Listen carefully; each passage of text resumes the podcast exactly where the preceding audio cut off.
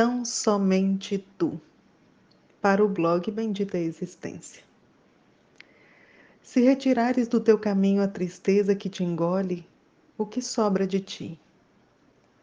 Paredes manchadas, cobertas por um pó fino, bloqueando a visão da realidade distorcida por sugestões que antecederam o caos e pelo próprio caos.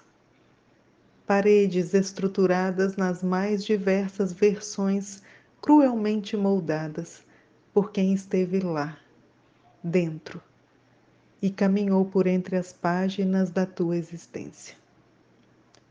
A tristeza, apesar de desconfortável, floresce. Aos poucos, embora pareça improvável, vai tomando forma de existir e se torna um caminho possível, tolerável no início. Preenche espaços vazios, justificando-se nos desenhos da autopiedade, já que percebes-te invisível quando ela não está lá. Ao menos algo com que se possa lidar, pensas. O tempo passa muito rápido mais do que podes perceber, mais do que consegues reagir. E entendes que quanto mais permaneces, mais desafiador se torna.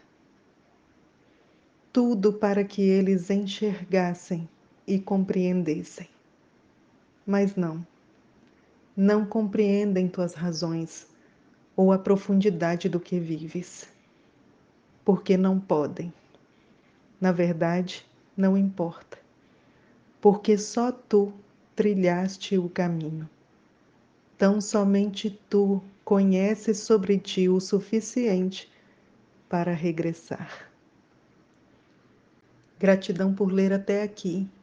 Com amor, Rubia Arce. Até breve.